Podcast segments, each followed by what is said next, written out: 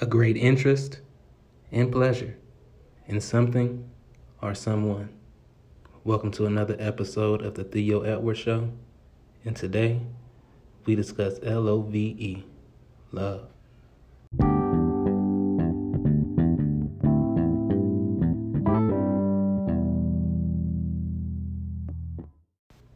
This is a word that holds a lot of power and is sometimes misused.